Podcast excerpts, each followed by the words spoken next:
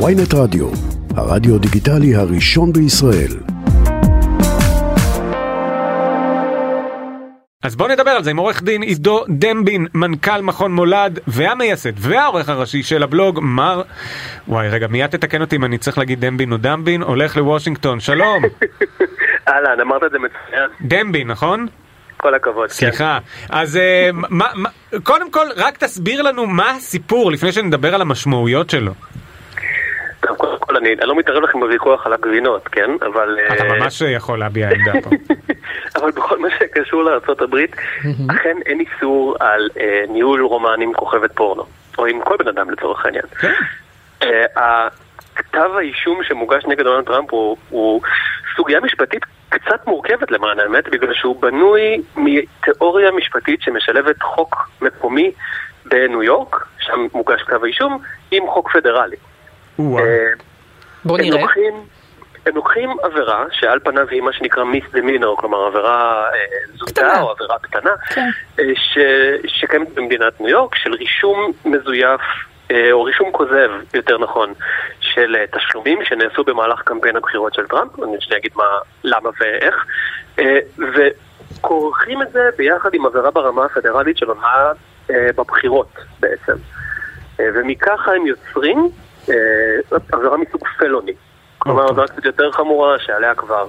זה לא רק קנס, זה יכול להיות כלא. מה זה, הם עושים נקודות צבירה, אם אתה עושה פה קטן ופה קטן, זה נהיה פשע פדרלי אחד גדול. כן ולא. במדינת ניו יורק ספציפית יש חוק שאומר שעבירה מהסוג הספציפי הזה יכולה להיות, היא בגדול מיסדמינר, או יכולה להיות פלוני, אם זאת עבירה שנעשתה לצורך הסתרה של עבירה אחרת. במקרה הספציפי הזה, הרישום הכוזב לפי הטיעון, שוב, אנחנו לא יודעים כי אנחנו עוד לא ראינו את כתב האישום, הוא יוקרא לטראמפ כנראה מחר, ביום שלישי, אבל מה שאנחנו כן יודעים זה שככל הנראה, מה שהתובע במחוזי במנהטן, אלווין ברג, רוצה לעשות, זה לכרוך את העבירה הראשונה של רישום כוזב עם הונאה של שקר בקמפיין הבחירות בעצם, שזה כבר עבירה פדרלית, זה עבירה שנייה, ולכן... זה עולה מרמת מיסדמינור לפלוני. רגע, רגע, מה היה, מה היה בעצם העבירה, ב, מה, מה הוא שיקר בבחירות שהוא לא שכח, מה, מה היה שקר? לא הבנתי. האמת, האמת שאני מניח שהוא גם שיקר לגבי זה שהוא כן או לא היה עם סטורמי דניאלס, אבל זה כמובן לא הבעיה. הבעיה היא שכדי לתעתע את הדבר הזה מתחת לפני השטח, כי סטורמי דניאלס זה אימה לפוצץ את זה במהלך קמפיין הבחירות ב-אלפיים ושש עשרה, עוד לפני שהוא נהיה לנשיא, מה שקרה זה שטראמפ דרך מי שהיה הפיקסר שלו, עורך הדין מייקל כהן, שילם לסטורמי דניאלס, השמני, זה השתקה בעצם. והבעיה כאן היא שבניגוד למה שאולי ניתן היה לחשוב, שטראמפ ישלם ישירות וכולי, א', כהן לא היה עורך דין שלו, וב', כהן שילם בעצם מכיסו וקיבל מטראמפ החזרים בצורת צ'קים. רק שאת הצ'קים רשמו בצורת תשלום לעורך דין, אבל היות שכהן לא היה עורך דין, מדובר היה בעצם בדרך להעביר כסף לזרד דניאלס כדי שתשתוק. הטענה היא שבעצם טראמפ א' הסתיר את הרומן, ב' הסתיר פה איזושהי הונאה, כשכביכול הכסף שכהן שילם בשמו, זה כסף שהוא למעשה מהווה תרומה לא חוקית לקמפיין הבחירות של טראמפ. זו הבעיה. רגע, תרומה לא חוקית כי זה כסף שיצא מכהן והלך לסטורמי דניאלס, אבל... והוש, וטראמפ כיסה את זה, הוא הביא כסף לשלם על זה למייקל כהן, אבל רשם על זה על חשבון הקמפיין? נכון, כל מה שאמר.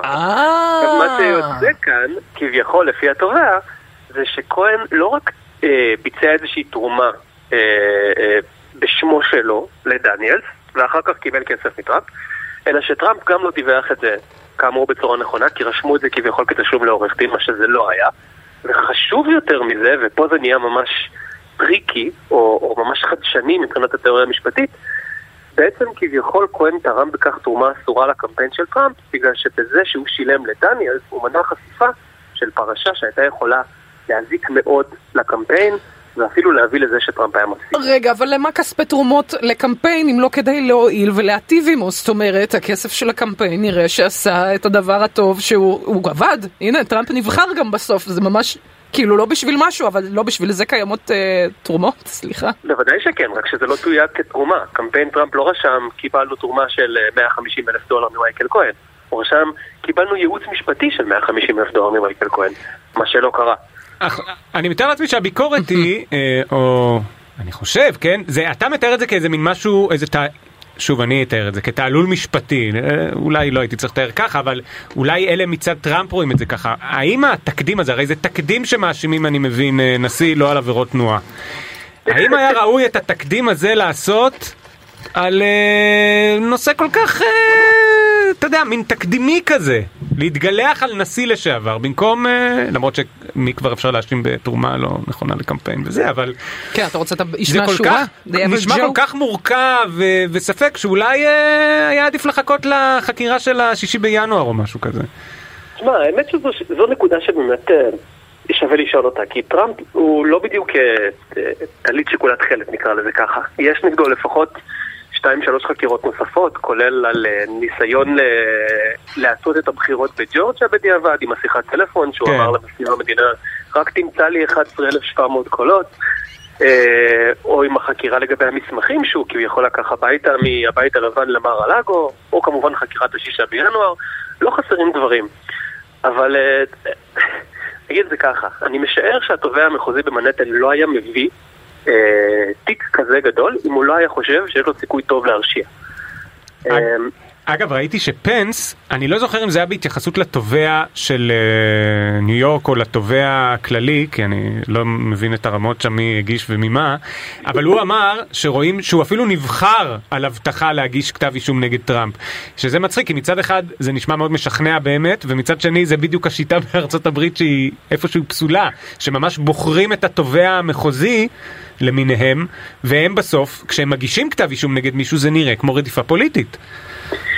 תראה, כל המערכת הפוליטית או המערכת המשפטית בארצות הברית נגועה באופן כזה או אחר בפוליטיקה, החל משופטי העליון שנבחרים על ידי או מועמדים על ידי הסנאט ועל ידי הנשיא ומאושרים על ידי הסנאט בשימוע פוליטי ממש לכל דבר ועניין, כולל שאלות כמו איך תפסוק בעניין כזה וכזה, דרך בחירות ברמות מקומיות יותר שבהם הציבור מצביע, ממש מצביע לשופט, כולל בתי משפט עליונים של מדינות שונות, שבהם הציבור הולך לקלפי ובוחר בין שופט רפובליקני לדמוקרטי.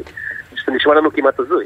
כן. אני אגיד לך את האמת, רגע שנייה, אני חייבת לומר, זה רק נשמע לי כמו דברים שמחזקים את טראמפ, לא? הוא, הבן אדם הזה, כל מה שהוא יודע לעשות זה לקחת את כל מה שעושים נגדו ולהפוך את זה לטובתו. לא אגיד את מי זה מזכיר לי. אני... די לחכימה. כן ולא.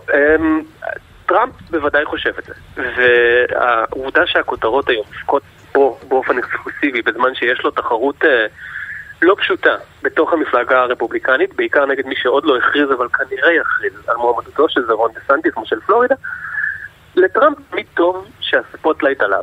אה, אתמול שאלו את נייט סילבר מאתר חמש תשעים ושמונה, שהוא חוזה לא רע של תוצאות הבחירות, מה דעתו על המצב הזה, והוא אמר בגדול בעיקר נמאס לי מזה שה... כבר שש שנים, and counting, כל העיסוק של המערכת התקשורתית שלנו בפוליטיקה זה סביב דונלד טראמפ, כן, לא ולמה לא. לגמרי. אני לא רוצה להגיד את מי זה מזכיר לי. לגמרי. במובן הזה זה נכון, אבל אני חייב להגיד שמצד שני, טראמפ בנה לאפקט דומה גם כשה-אף בי איי פשט על מר אלגו. חשבנו שנראה איזשהו אפקט כזה של עלייה שלו בסקרים וכולי, זה לא ממש קרה. אבל כן, כל המועמדים שעשויים לרוץ נגדו, מיירו לגנות את, ה... את התביעה הזאת. פנס אמר שזה שערוריה, ורון דסנטיס אמר שאם ינסו לבקש ממנו להסגיר את טראמפ מפלורידה, אז הוא ייתן לטראמפ להישאר במדינה ולהסגיר אותו. זאת אומרת, הם כולם התיישרו, אה, אני מניח מתוך הבנה לבייס.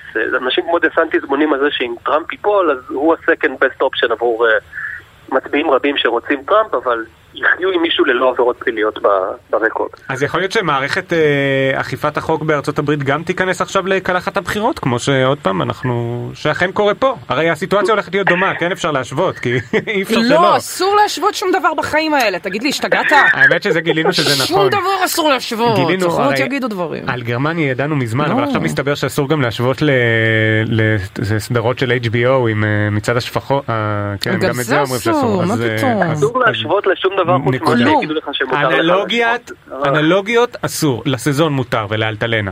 אל תשכח את ההתנתקות. גם נכון. רגע, אז רק תגיד, אז מערכת אכיפת החוק תהפוך איכשהו עכשיו, תיכנס לקלחת? תשמע, צריך להגיד בכנות, מערכת אכיפת החוק בארצות הברית תמיד הייתה איכשהו בקלחת. אתמול עלה איזשהו ציוץ מחשבון שמחכה את הילרי קלינטון. אוקיי.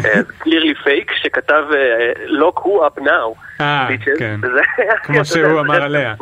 כן. אבל כן, טראמפ הוא לא רק הנשיא לשעבר הראשון שמוגש נגדו כתב אישום, אלא גם המועמד בעצם. הוא נשיא לשעבר ומועמד שכבר הכריז. וכמובן שהוא ינסה לסובב את זה עכשיו כספין פוליטי ולהגיד שהביצה ב-די סי רודפת אותו, למרות שזה בכלל לא ב-די סי, אבל זה גם יבוא, ושבניו יורק הליברלית רוצים לתפוס אותו וכן הלאה. זה בוודאי יבוא, זה היה פעם למען האמת, גם בלי כתב אישום. זה הפייק ניוז והתקשורת, בדיוק, נכון. טוב, עורך דין עידו דמבין, מנכ"ל מכון מולד והמייסד והעורך הראשי של הבלוג, מר דמבין הולך לוושינגטון, המון תודה לך. תודה לכם. תודה, ביי ביי.